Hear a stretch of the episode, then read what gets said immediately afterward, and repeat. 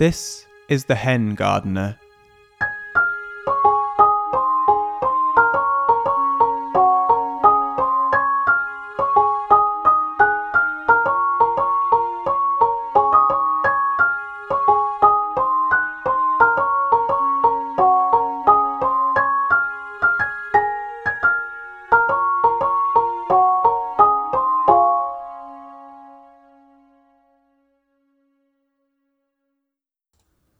Chapter 1 Only a Boy.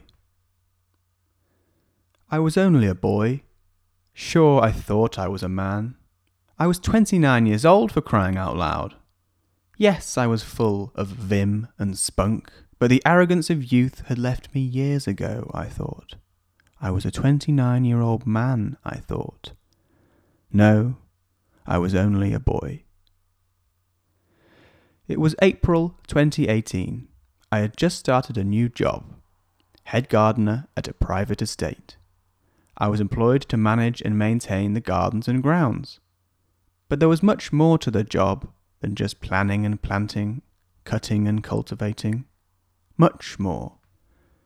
I was given the responsibility of looking after the chickens that lived on the estate grounds. I had no experience with chickens. Sure, I'd cooked a Sunday roast, and I'd been to KFC in the past, but I'd never cared for a live chicken.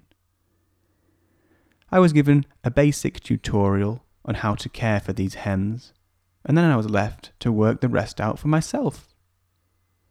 Eventually, I got the hang of it. Eventually, I was comfortable with the responsibility.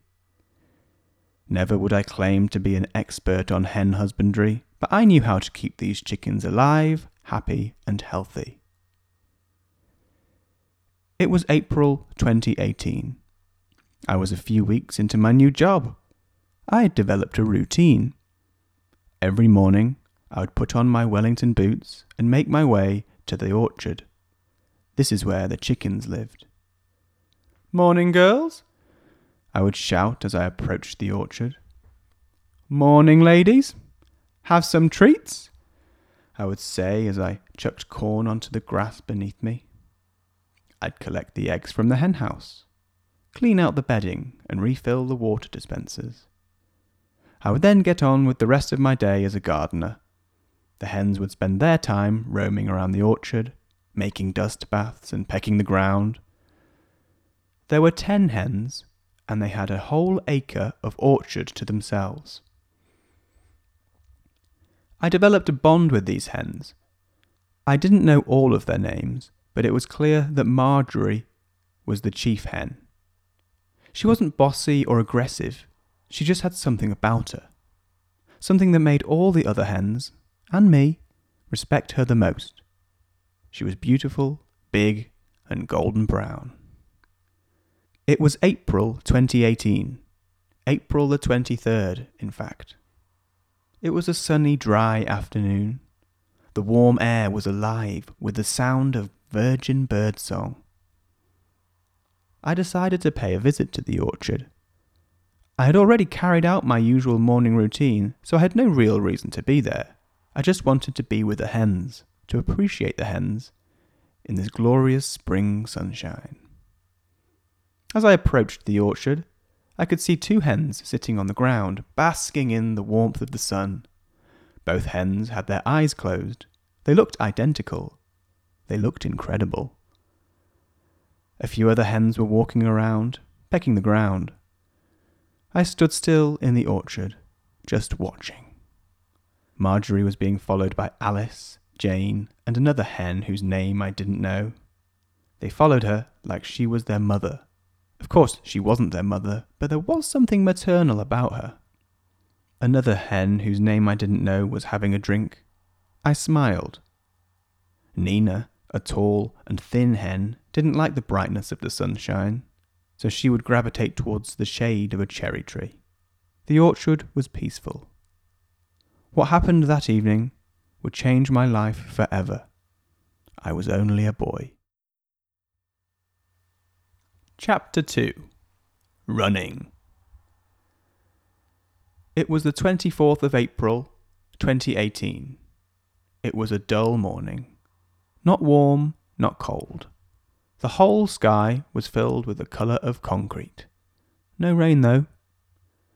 As usual, I made my way to the orchard to see to the hens. Morning, ladies, I called, scattering corn onto the floor of the orchard. The hens didn't come, though. Marjorie, I called. Wendy, I called.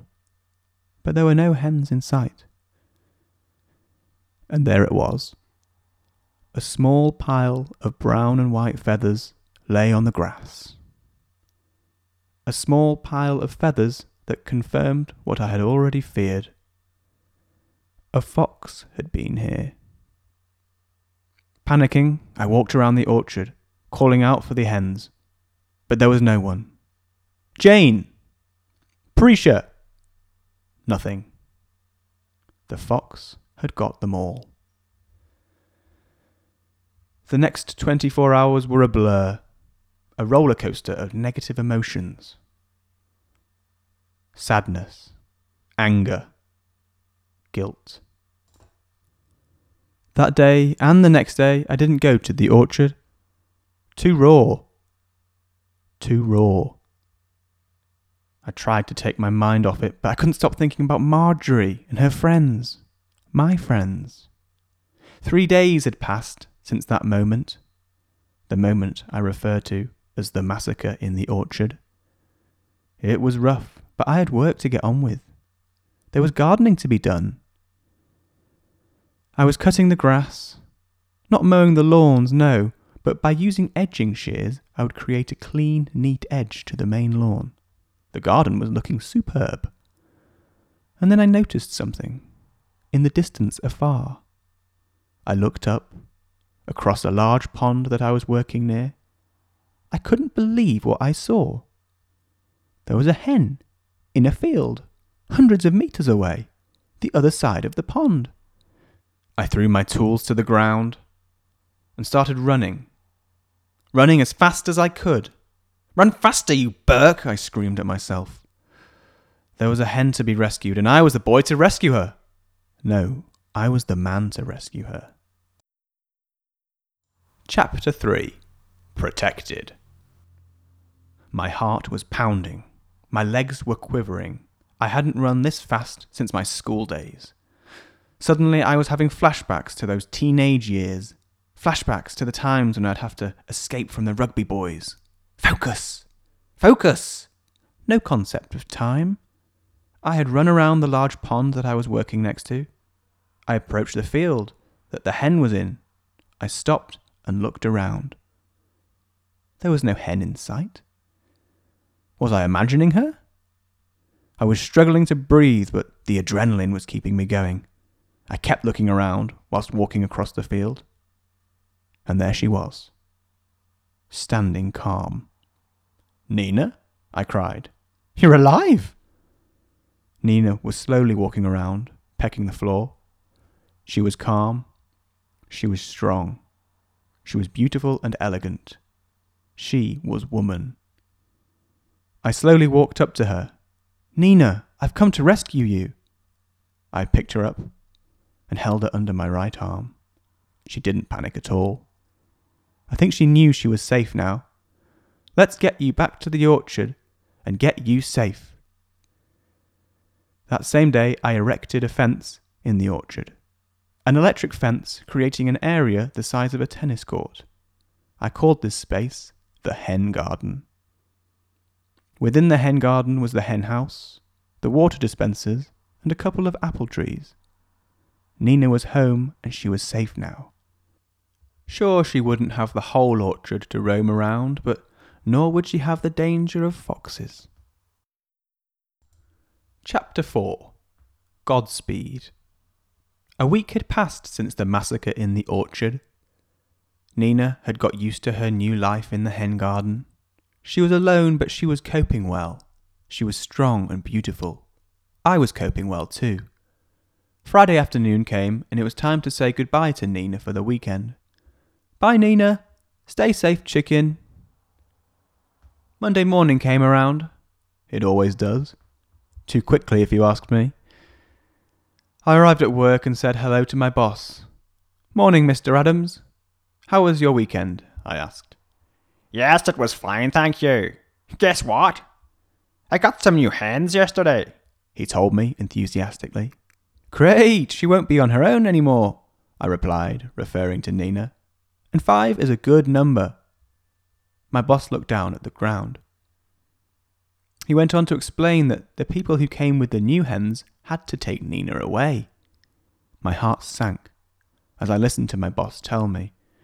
That they might fight each other, the new hens and the old hen. It, it wasn't worth keeping her. I obviously didn't hide my disappointment very well as my boss attempted to reassure me. They took her away to be rehomed, he said. It'll be better for her. Of course, I replied. Okay. Well, I'd better go and check on the new hens then. And that was that. Nina was gone. A legend of a hen. Was she really taken to be rehomed? Or was my boss lying to me? I'll never know. I know what I want to believe. I choose to think that Nina is alive and well and thriving in some other orchard with other brave and brilliant hens. Godspeed, Nina. Godspeed. Chapter 5 The Hen Gardener. What an emotional few weeks. It was now mid June and summer had arrived. I'd got used to a routine again. Every morning, when I got to work, I would see to the hens. Walk into the orchard and arrive at the hen garden. Throw some treats onto the grass and enter the enclosed area. Collect the eggs and clean the bedding, clean the water dispensers. Mustn't forget to change the battery for the electric fence. We did not want another massacre in the orchard. I developed a bond with these four hens, Leslie, a feisty beast who got what she wanted. Gloria, an elegant hen with a wicked sense of humour. Pam, a kind and gentle lady who always put others first. And Carol, beautiful Carol, the greatest hen who ever lived. The Marjorie of the group, and there's no higher compliment than that. She was the perfect all rounder. If Ben Stokes was a hen, he would be Carol. I really enjoyed getting to know these hens. I would get excited at the beginning of the day, knowing I was about to see the ladies. I even made up a song that I'd sing whenever I would visit the hens in the morning.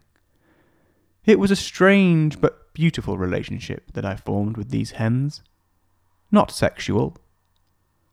I often wondered if art could examine this relationship.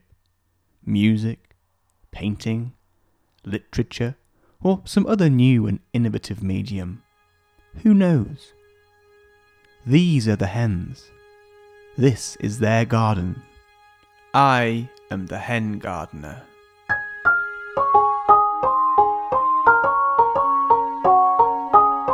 The Hen Gardener was written and narrated by me and was based on a true story. If you have been affected by any of the issues raised, please get in touch with Hens in the Morning via Twitter at Hens in the Morn. Thank you for listening.